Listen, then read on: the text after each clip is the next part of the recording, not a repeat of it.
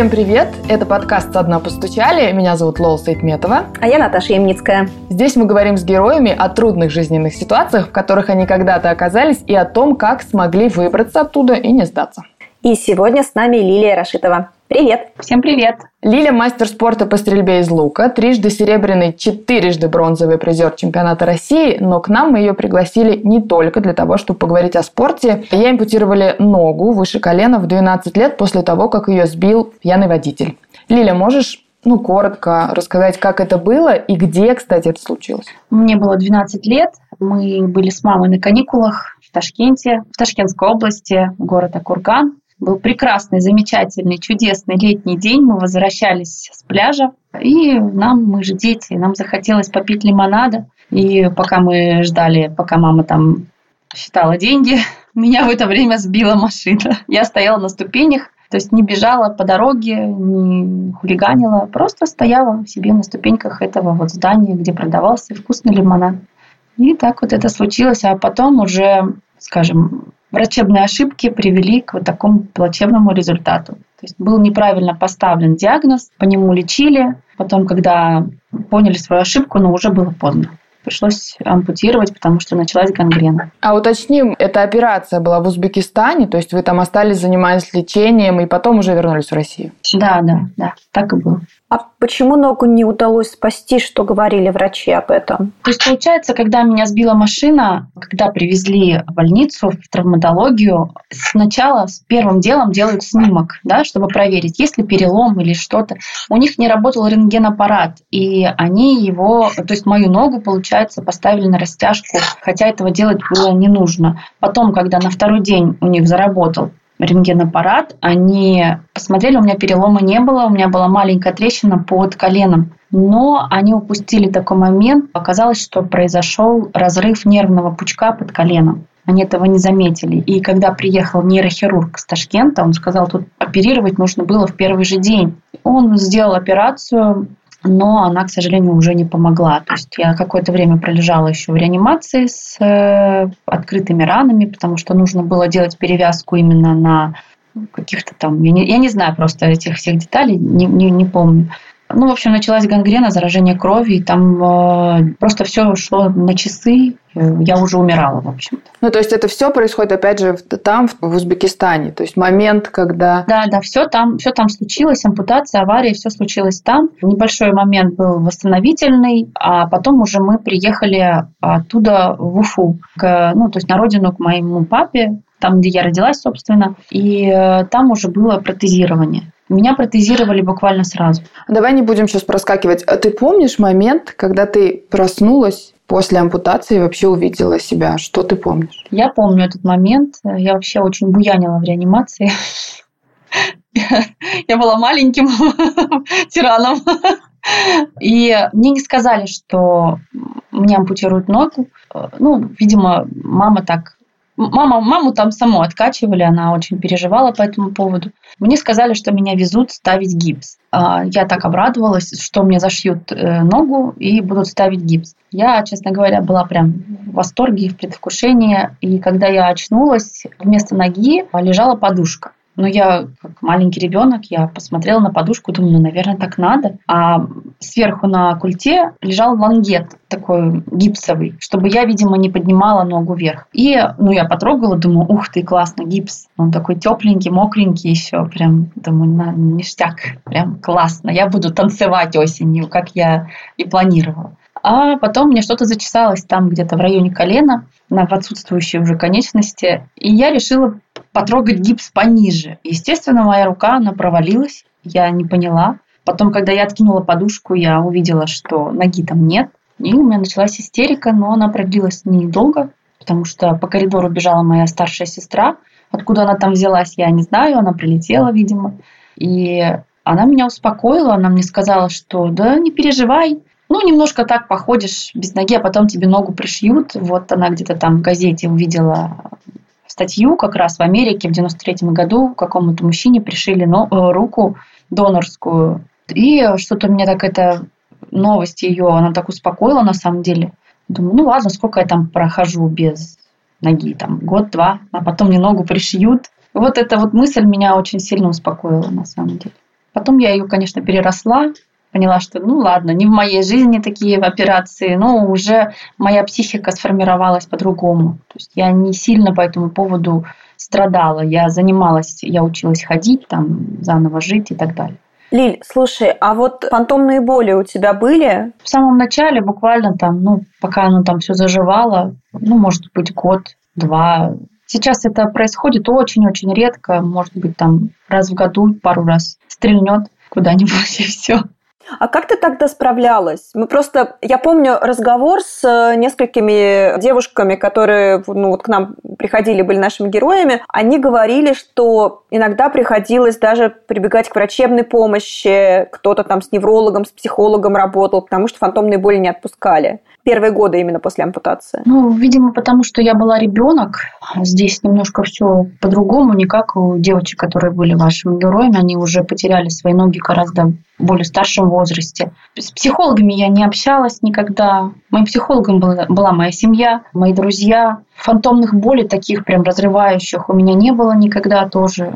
То есть, видимо, потому что растущий организм, плюс все нервные окончания еще все равно как-то растут, да, и я этот момент очень спокойно пережила, а если он и случался, это было, конечно, но я не воспринимала это как что-то трагичное, что все, моя жизнь закончена, как дальше жить. У меня немножко было как-то полегче в этом плане. А расскажи про... Вот вы приезжаете, и ты говоришь, что почти сразу тебе поставили протез. Мы приехали в Уфу, там прошло какое-то время, ну, может, там неделя, и меня родители повезли. Ну, они, я, во-первых, туда, я у них ничего не спрашивала, я маленький ребенок, мне еще интересны там книжки, мультики, да, я в этом всем ничего не понимала. Но родители, конечно же, в это время, они что-то искали, какие-то выходы, кто-то им говорил про протезирование, и они поехали в э, Уфимское протезное, в Уфимское протезное предприятие, повезли меня туда, меня там осмотрели и сказали, что вот в течение месяца Э, там оформите всякие бумажки и протезируйте ее. Получается, мы приехали туда где-то в августе, в октябре меня уже ставили на ноги, уже протезировали, потому что в ноябре мы уже вернулись в Тюменскую область, где жили на тот момент.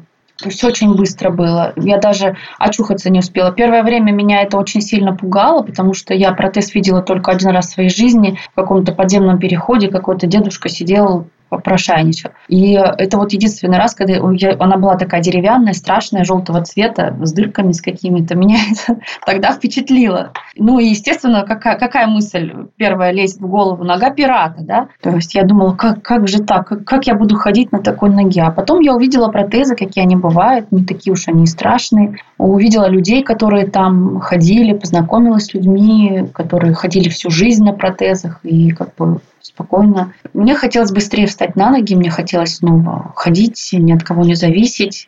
В общем-то, так и произошло. Меня протезировали, научили ходить. Не было тогда реабилитологов, меня учил ходить дядя Женя, он был без двух ног. Он учил меня ходить по коридору, я помню. Было, конечно, непривычно и больно. Ощущения такие странные, как будто одел тесную обувь. Но я помню, когда выписывалась в ноябре, мы зашли к директору протезного предприятия. Я зашла на костылях, на протезе, на каблуках. Ну, там положено было каблуки 2 сантиметра. Я захожу такая счастливая, радостная. Она на меня так строго посмотрела и говорит, вот выйди отсюда, убери палки и зайди как нормальный человек. И чтобы я никогда больше у тебя в руках не видела ни костылей, ни тростей, чтобы вот твоя походка была красивая. Ну, я зашла. А то, а то, а то она сказала, а то мы тебя не выпишем, если ты не научишься ходить. Меня это так подстегнуло, что я зашла как, как могла. А по приезду уже в Радужный, в Тюменской области, я училась ходить уже там. Мама меня гоняла только так. Я-то думала, сейчас засяду дома и буду сидеть. Нет, мы жили на пятом этаже, у нас не было лифта. В магазин отправляла, ходить, просто ходить, зайди, гуляй, ходи, Слушай, а вот, ну вот я в интервью слушала, как ты рассказываешь про, про маму и вот про вот эти методы, что, в принципе, твоя семья не относилась к тебе как к инвалиду, что к тебе относились как к самому обычному человеку. И ты говоришь, что тебе, тебя это во многом поддержало. Но все-таки это же колоссальная физическая нагрузка ходить в этом протезе. Ну, то есть, когда я читала, как э, люди к ним привыкают, что натирает местами, местами там очень жарко, неудобно, хочется от с него как-то слезть. А у тебя вообще не было вариантов, потому что какая инвалидная коляска, ты вообще никогда тогда не выйдешь. Как ты вообще к этому протезу адаптировалась, э, чтобы выполнять все эти поручения? Пойти погулять, пойти в магазин? Как? Не знаю, как-то так. Ну, надо было, значит, надо. С мамой с моей спорить было нельзя. Она, она у меня очень строгая в этом плане. Надо, значит, надо. Одевай протез, иди, ходи. Да, будет больно, ну, поплачешь, заживет. Тебе сказали, что должны появиться мозоли, значит, должны появиться. Ну, как-то так ходила. Естественно, пока я ходила на первом протезе, я успела и похудеть, и подрасти. Но у меня во дворе мои друзья и одноклассники, никто не знал, что со мной случилось. То есть никто не знал, что у меня нет ноги. Знала только, ну, там, человек пять, наверное, и все. Они даже до сих пор некоторые мне пишут, что Лиля, что случилось. То есть никто не знал. Я научилась так ходить, у меня был хороший стимул, у меня была старшая сестра, которая каждый день мне показывала моду, этим меня раздражало. Я хотела, как она. Поэтому, наверное, то есть она следила за моей осанкой, за моей походкой. Мама следила, чтобы я вообще ходила. Ну, то есть как-то вот они меня и возрастили, наверное, в этом плане. То есть проще, чем с ними спорить, проще научиться держать осанку и ходить на этом протезе. Спорить с моей сестрой с моей мамой, вы что? Себе дороже. Я лучше научусь ходить на протезе. А как же мозоли? Куда без них? Они и сейчас есть. Ну, как-то, ну, ну, уже, уже, уже к ним привыкаешь, я не знаю. Они, мозоли не болят. То есть они уже вот есть и есть.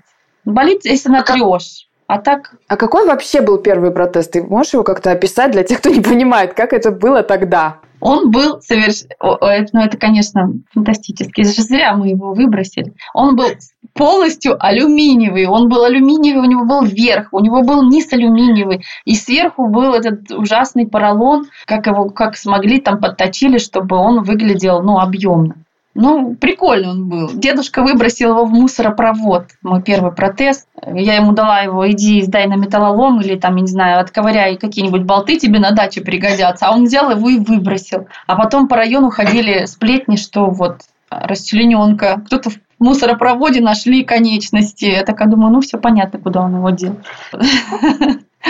Потом уже были протезы другие. А, у меня был другой протезист уже, Андрей Геннадьевич, который вел меня вот с 13 лет и до, 20, до 30 лет, наверное, он делал мне протезы. Первые протезы были деревянные приемные приемники. Сложные были это протезы рвали одежду жутко, раздражали, бесили. И у меня и мысли не было, что можно сделать из протеза что-то красивое, потому что, ну, каким его выдали, такой ты его и носишь. То есть никто над ними не колдовал, как сейчас, там что-то рисуночки не придумывал. Все пытались подогнать под э, нормальную здоровую конечность. Естественно, это было очень сложно, потому что поролон он рвался. И, и приходила на помощь моя мама, она рукодельница, что-то там пыталась придумать, что поделать, э, чтобы не рвалось, чтобы не резалось, чтобы не выпирало там где-то.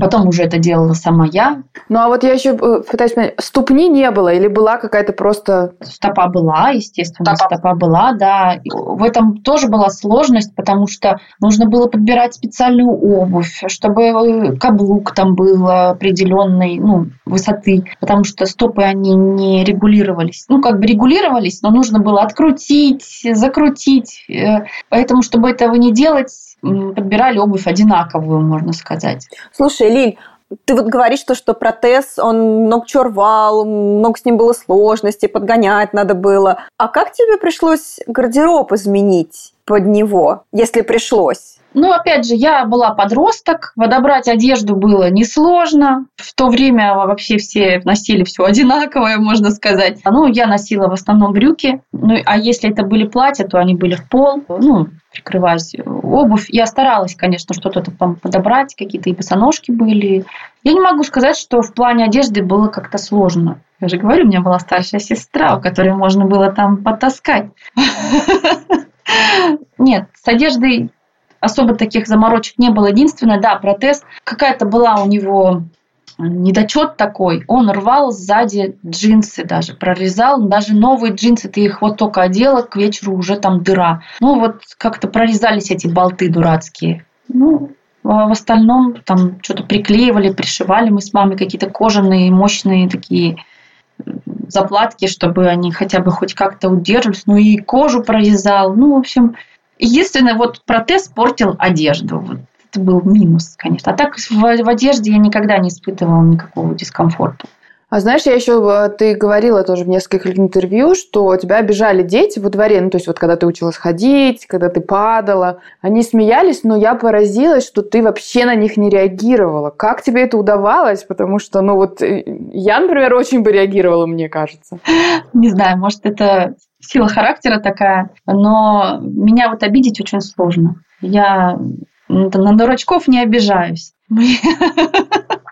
Я понимаю, что если человек набрасывается, то что-то с человеком не так. Ну, то есть с чего вдруг на меня, что я ему сделала, да, я себе тут хожу, себе брожу, а на меня обзываются там или что-то, ну, сам дурак, значит. Да, обижали. Ну, у меня уже потом появились хорошие друзья, которые за, меня заступались, тоже могли ответить, да и я, в принципе, тоже могла хорошо ответить. Вот. Ну, не знаю, не, не реагировала.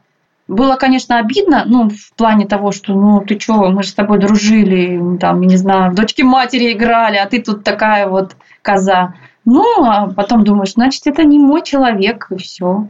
Лиля, у меня тут встречный вопрос. Я вот как пока слушаю тебя сейчас, что платья, платья были в пол. Короче, что у тебя был гардероб, который все равно предусматривал закрытие протеза. Почему, было, почему была задача протез закрыть, при том, что ты не реагировала на то, что тебе говорили окружающие? Но задача такая все равно как будто бы была. С чем это было связано? Неприятие своего тела, наверное, которое очень сильно изменилось. То есть ты растешь, ты меняешься, у тебя там хорошеет фигура, а нога, которую выдавали, она, к сожалению, ну, ну понятно, она была некрасивая. И показывать ее то, что мне не нравится, показывать еще кому-то, да, я этого тоже не хотела. Зачем я буду что-то демонстрировать, если это уродливое? Ну, то есть э, он был некрасивый, протез был просто... Если, конечно, в одежде этого было не видно, но чтобы одеть мини-юбку. Я носила мини, но зимой, потому что с плотными колготками можно было там все скрыть.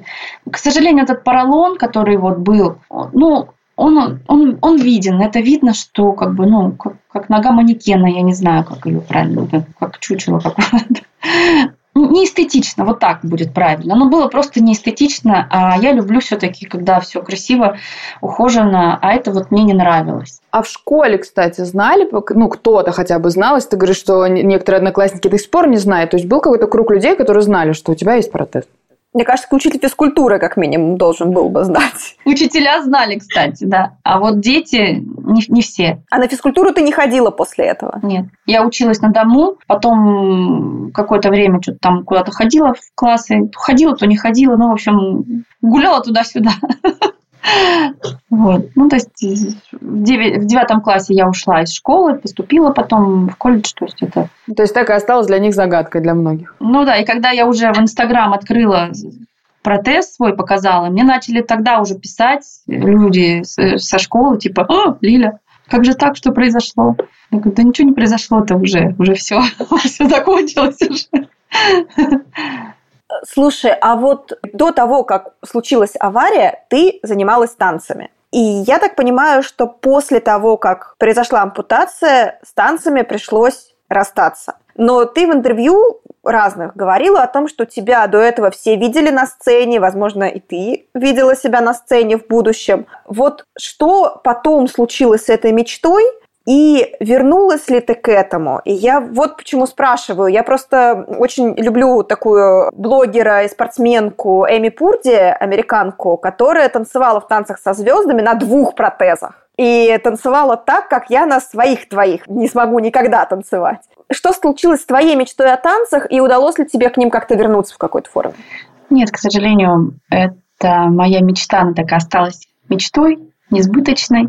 В моем случае танцы, ну, это очень сложно. Эмма Перди, у нее есть два хороших колена, у нее очень длинные культи, у нее, практи... у нее только нет стоп. И в этом плане ей повезло, и она может э, танцевать. Вообще у кого вот есть колено, очень длинная культя, например, да, они более подвижные, активные, то есть им вообще можно сказать, они вообще себя ни в чем не ограничивают. А у меня, к сожалению, колена нет, и это очень сложно в танцах. Оно нужно в танцах.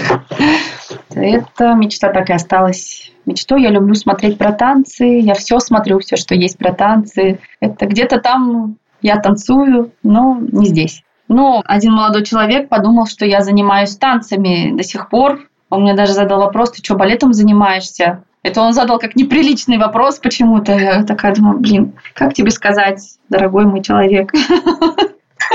Вот так я ему и сказала. Он был в шоке. Он говорит, я думал, ты балетом занимаешься, у тебя походка такая. Ну. Ты просто не жил с моей мамой и бабушкой. Да-да. Да-да-да, кстати, вот про сайты знакомств. Ты говоришь, что ты ну, общалась на этом сайте знакомств, писала, кстати, в анкете, что у тебя есть протест, но анкеты, как мы знаем, часто не читают, и молодые люди приходили, не зная, что у тебя есть протест. Как вот, э, допустим, ты им э, рассказываешь, как они реагировали? Ты как, так и говоришь, знаешь, я тебе сейчас кое-что скажу, только ты присядь.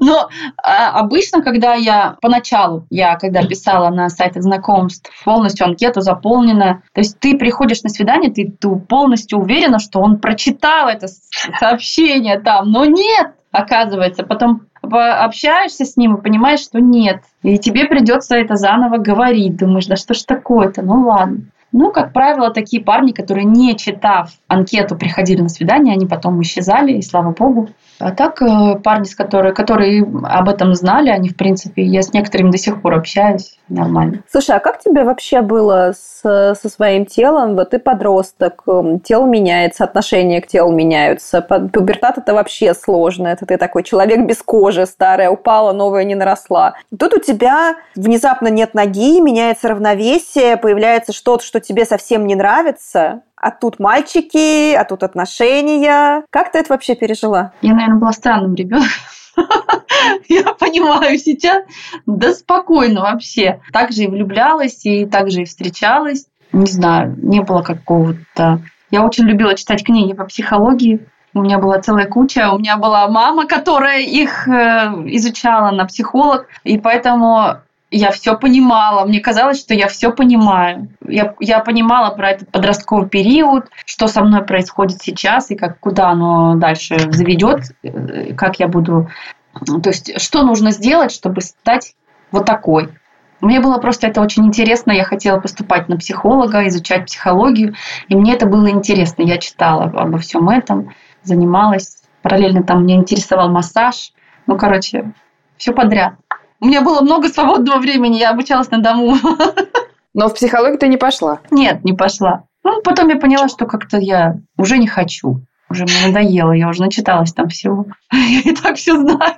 А как возник, кстати, большой спорт вдруг? Ну, то есть вообще как вдруг спорт и почему стрельба из лука? Там какая-то мистическая история. Да, это... Да я сама в шоке, потому что никогда в жизни я не думала про спорт. Тогда как бы не пропагандировался спорт для инвалидов. Я только одну девочку знала, и то только на картинке ее видела, которая там занималась бегом, что ли, или легкой атлетикой. То есть я на себя это никогда не примеряла, не перекладывала, не, не, не мечтала. Вообще работала совершенно в другой сфере, помогала людям и как бы про спорт не думала. Это было реально мистическое какое-то совпадение, знаки. Я хотела уйти с работы, в которой я тогда пребывала, и мой молодой человек, он мне тогда сказал, ну, если ты что-то ищешь, ну, не знаешь что, ну, смотри по сторонам, может, ты что-нибудь увидишь. Ну, как смотреть по сторонам? Не будешь же ходить там, да, на каждый столб смотреть. А тут просто я на работе сидела, скучно, я открыла какой-то журнал, там было написано про стрельбу из лука, я почитала, думаю, ну, прикольно, интересно, и красивый спорт, и все, и забыла про него. На следующий день или там через день я также на работе открыла журнал про охоту был, я его открыла, там про э, охоту с луком или 3D-стрельба, что-то такое. Я почитала, думаю, ну, забавно, какие-то другие луки там были нарисованы. Ну, ладно, хорошо. В этот же день я поехала по делам, и в автобусе тихо играло радио, и у водителя было слышно новости спорта, где говорилось, что где-то в Китае прошли соревнования по стрельбе из лука. Я уже так напряглась, думаю, что-то со знаками у меня было раньше, вот часто, а тут думаю, так, что-то как-то кто-то что-то хочет мне сказать. Ну ладно, новости и новости. Сделала все свои дела, выхожу с этого здания, а на столбе висит объявление такими крупными буквами «Стрельба из лука Уфа». Ну, я просто встала перед этим столбом, там сугробы эти. Я стою, просто смотрю на этот столб, а телефонов нету. Просто вот старое, видимо, объявление. Я просто смотрю, думаю, ну это уже издевательство. Это уже просто мне кричат в мои глаза знаки. Я пришла домой, залезла в интернет, нашла стрельбу из лука в Уфе, позвонила, там бодрый, веселый голос, который мне не, не понравился. Думаю, что-то слишком веселый какой-то. Это было очень подозрительно. Еще более подозрительным было, когда я сказала, что у меня нет ноги, а он сказал, нам такие как раз нужны. Я думаю, блин, кому, кому мы нужны? Да, господи, да не бывает такого. Что это за вообще? Думаю, надо сходить посмотреть. Ну вот, съездила, посмотрела и осталась. Вот уже сколько? Уже 12 лет, как я занимаюсь стрельбой из лука. Такие вот знаки. А почему ты там осталась? А, я не знаю. Аркадий Алексеевич, мой первый тренер, вот этот человек с веселым голосом, у него был такой энтузиазм, он сам новичок в этом деле, он все прям, у него в руках все горело, он так хотел этим всем заниматься, и, видимо, он это и заразил. Плюс там была девочка, Орлия, мы с ней вместе начали, как бы она вот чуть-чуть пораньше меня начала, там на полгода. И, э, ну, не знаю, мне понравилось. Вот что-то в этом было такое мое. В каком-то интервью я сказала, ну я же стрелец по знаку зодиак. Наверное, поэтому еще. Ну, как-то сначала просто ходила как хобби, такое что-то новое увлечение, куда-то еще ходить, э, расслабляться, отвлекаться. А потом, после соревнований вот первых, я поняла, что ну, можно здесь развиваться как-то. И осталась. И все. Теперь я вот здесь надолго. Слушай, а расскажи, пожалуйста, я что-то про перемещение не поняла, потому что ты рассказывал про Тюменскую область, теперь возникла Уфа. Давай немножко э, хронологию, когда появилась Уфа, когда была Тюмень и как бы... Ну, в Тюменской области я жила с рождения.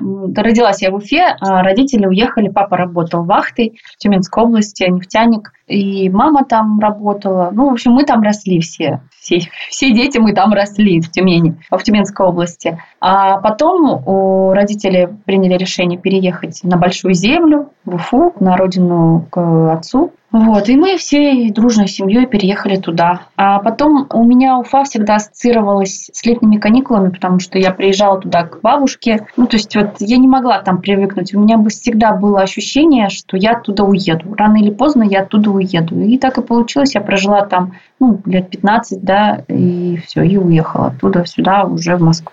А как тебе было ну, я так понимаю, что на протезе ты научилась ходить очень хорошо, но были ли какие-то городские пространства с учетом того, что у нас среда, ну вот в Москве она хоть пытается как-то быть инклюзивной, а в регионах она, мне кажется, даже не притворяется, что она не инклюзивная. Вот были ли какие-то места, где тебе было тяжело ходить?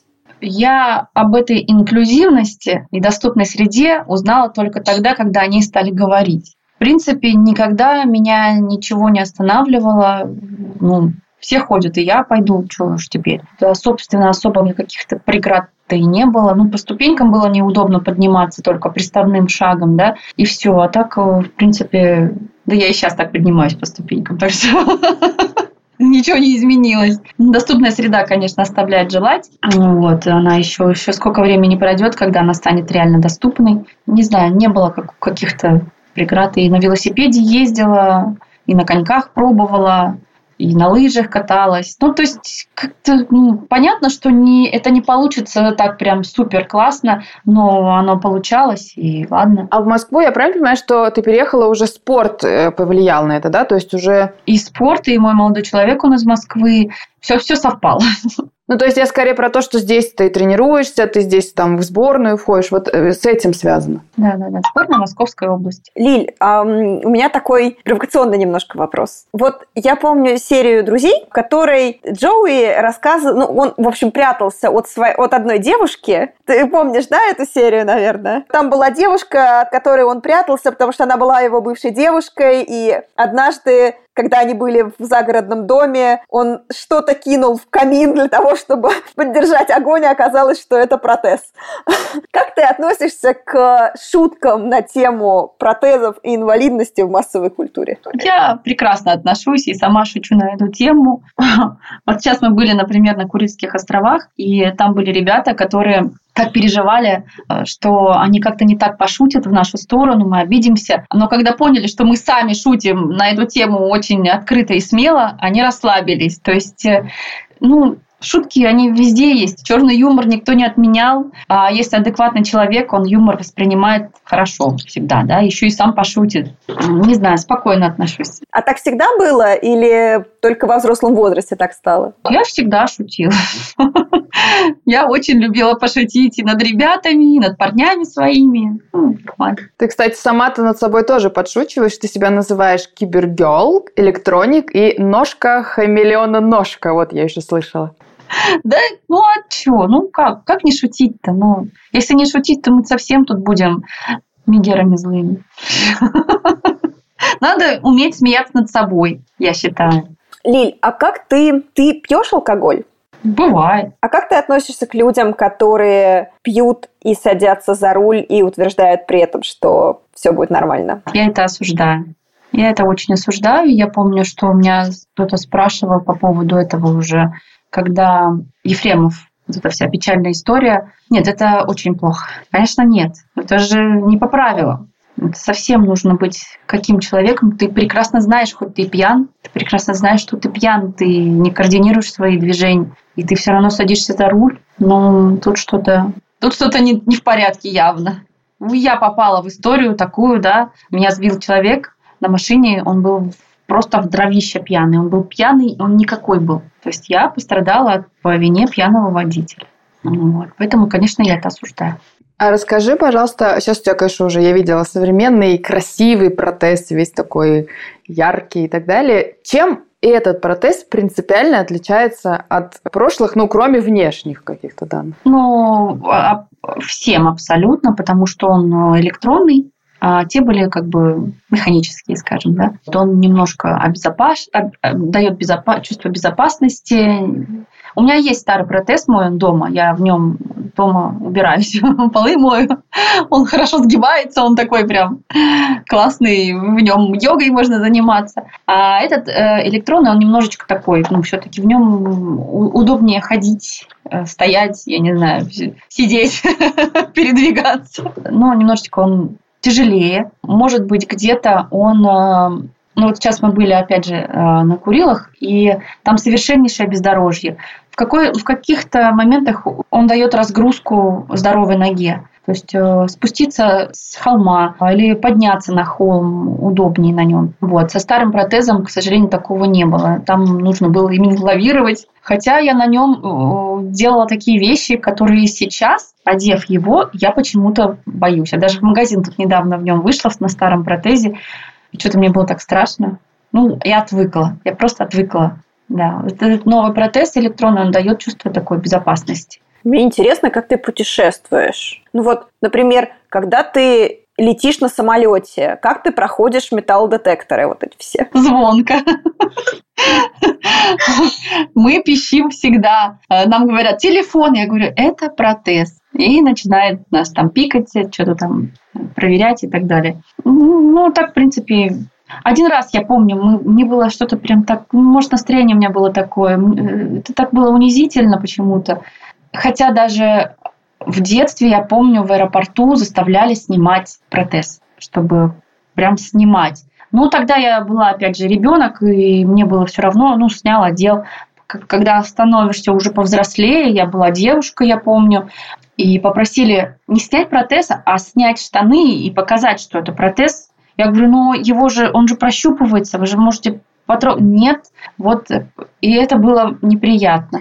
А меня еще, знаешь, заинтересовал какой момент. Ты пишешь, что вот твой техник-протезист знает, что и где нужно подкорректировать. Вот что это значит и зачем что-то корректировать? Но протез, он собирается как конструктор, да? То есть там верхняя часть, колено, стопа, все. Но чтобы его подогнать под меня, То есть у меня физиология другая, не как собранный протез. И, естественно, им там нужно выносить углы какие-то, контрактурку как-то. Ну вот регулировать, чтобы он был со мной одним целым, чтобы он не нарушал мою походку. Ну, то есть э, ход мой там уже потом в электронике идет уже настройка электроники, плавность, там быстрость тебе надо, я не знаю, быстрость.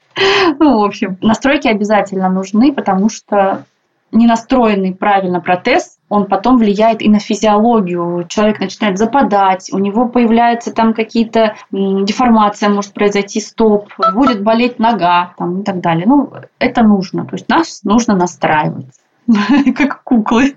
Мы ж киборги.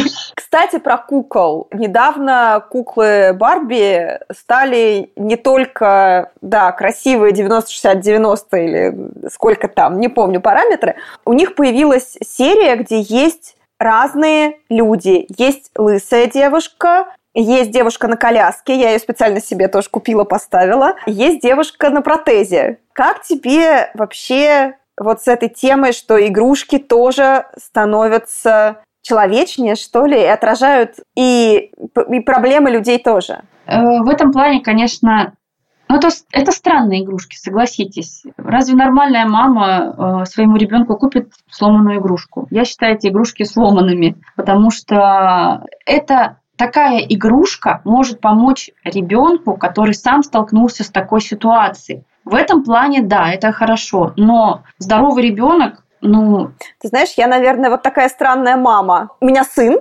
и ему это, конечно, не нужно, но я купила такую куклу для того, чтобы, для того, чтобы нормализовать это в наших разговорах. Я купила ему для того, чтобы он видел, что такие люди есть, и мне кажется, что игрушки помогают это нормализовать. С одной стороны, тоже верно. Проще э, знакомить детей с этим на натуре.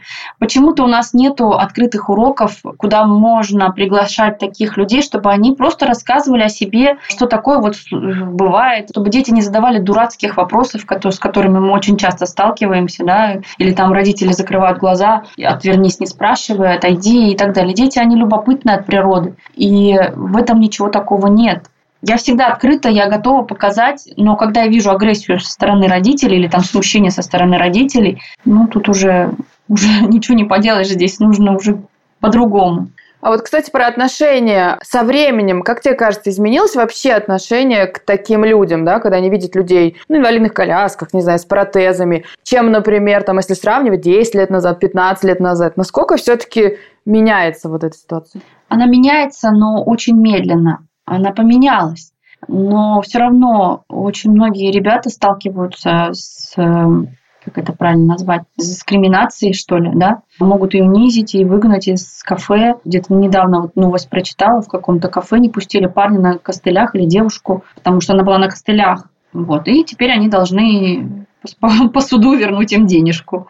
По-разному, по-разному вообще абсолютно. Я тоже часто сталкиваюсь с какими-то с, агрессией со стороны... Вот недавно ехала в электричке, женщина сказала, что ей неприятно сидеть рядом со мной, пересядьте. Я говорю, это мне неприятно сидеть рядом с вами. Идите и пересаживайтесь.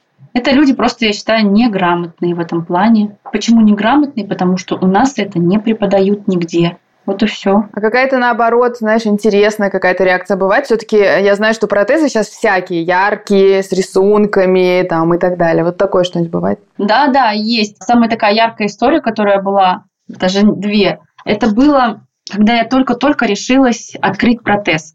Это просто я, я, я перебарывала себя, я не знала, что надеть, боже мой, как выйти. И я поехала то ли на тренировку, то ли куда-то. В общем, я вышла из дома, я иду, у меня протез видно. И впереди идет папа с ребенком, с мальчиком. Я такая думаю, ну, пацан что-то такой любопытный, что-то говорит. И такой мимо меня проходит и говорит, папа, смотри, говорит, что это? А папа такой, а, а, нет, он не так сказал. Он говорит, смотри, говорит, какая нога. А папа такой поворачивается и говорит, классная, да? То есть он эту ребенок, может быть, удивился, там, может быть, даже как-то испугался, а отец это все перевернул так, что, ой, смотри, как клево. И ребенок успокоился, они там дальше пошли, что-то обсуждали, а я остановилась такая, думаю, боже мой, это же я себе напридумала. Я, на, я вышла на улицу, настроившись просто против всех. Я открыла в себе все свои шипы, иду как еж. Я готова была чуть что на кого-нибудь уже наорать. Ну, то есть я себя настроила на такое. А потом я иду, думаю, блин, на самом деле никто этого и не замечает чаще всего. Это мы замечаем, что кто-то не так посмотрел, что-то там кто-то повернулся, не так сказал. Это проблема в нас, а не в людях. Ну, люди посмотрели, потому что, ну да, это не каждый день такое увидишь, да. Я после этого, конечно, ну, успокоилась. Ну, иногда бывает, что-то прям накатывает, думаешь, что ты на меня смотришь, отвернись вообще, то я тоже буду на тебя смотреть. Ты сказал, что две ситуации. Она такая забавная была, я ехала в электричке, ехала по своим делам, сидел впереди парень такой, сидел в наушниках, смотрел, смотрел на меня, смотрел, смотрел. Ну, я уже на него внимания не обращаю, думаю, ну, смотри. И он при выходе мне такой спрашивает, а вот если, говорит, случится зомби-апокалипсис, твоя отрезанная нога, она будет за тебя или против тебя? Я там просто выпал. А второй вопрос он мне задал. А если, говорит, случится восстание машин, это, говорит, нога, говорит, с тобой будет или против? Выходя, я сказала, подумай об этом. Я сказала, ладно, я подумаю об этом. Кстати, когда ты сказала про алюминиевый протез, я подумала, мне почему-то вспомнился Терминатор и вот это I'll be back. Да, да, да. Ну, вот он такой алюминиевый был. Ну, а так всякие истории, их уже и не вспомнишь. И глупые, и смешные. Иногда думаешь просто, ну, у человека в голове, боже мой. Я, я думаю, что все люди сталкиваются с, с каким-то неадекватным поведением со стороны других людей очень часто. Поэтому тут у нас просто есть еще дополнительная функция, которая привлекает людей на, на глупости, особенно глупых людей очень часто. Поэтому и уже, уже ничего не удивляемся. Скажи, пожалуйста, вот что бы ты сказала сейчас себе, той 12-летней, которая столкнулась с неожиданными переменами и привыкала к новой жизни? Не тормози. Ничего не бойся. Действуй, иди вперед. Исполняй свои мечты. Потому что очень много я, конечно, не позволила себе только потому, что я, ну, может быть, стеснялась как-то, какие-то, может быть, свои комплексы были в этом плане. Упустила некоторые возможности. Поэтому будь смелее. Наверное, так. А о чем ты сейчас мечтаешь? Ой, сейчас я о чем я о чем мечтаю? У меня каждый день как новый день. Вообще, я стараюсь сейчас не ставить долгосрочных планов. А, вот у меня есть день, я максимум на следующий день что-то могу себе... Потому что я, ну, наверное, из тех людей, которые не планируют. Не могу. Я понимаю, что если я запланирую, я потом все это могу про... профукать. Вот. Поэтому, ну, о чем мечтают нормальные люди? Да? Здоровье, о, о любви, я не знаю, мир во всем мире. Такие обычные мечты. Просто, чтобы все были, все были счастливы, чтобы всем было хорошо и всегда светило солнце. Спасибо тебе большое. А, что ж, это был подкаст «Одна постучали». Спасибо тебе огромное за этот приятный разговор. Я очень рада, что я тебя нашла. Кто-то посоветовал из ваших же ребят, которые тоже вы все там друг друга знаете. И спасибо тебе за этот честный, откровенный и, кстати, очень веселый разговор. Я очень рада, что вас повеселило. Я не люблю на самом деле интервью, которые такие трагичные. А, я их, я их, я их даже не слушаю, потому что впасть в депрессию запросто, а не помочь человеку можно. Поэтому я стараюсь так не жить и никому не советую. Спасибо вам, девчонки. Спасибо тебе. А это был подкаст «Одна постучали», и мы непременно оставим ссылки на статьи про Лилю в описании к выпуску. Оставим ссылки на ее страницы в социальных сетях, а в нашем телеграм-канале разместим ее фото, как только выпуск выйдет. Не пропустите. Услышимся через неделю.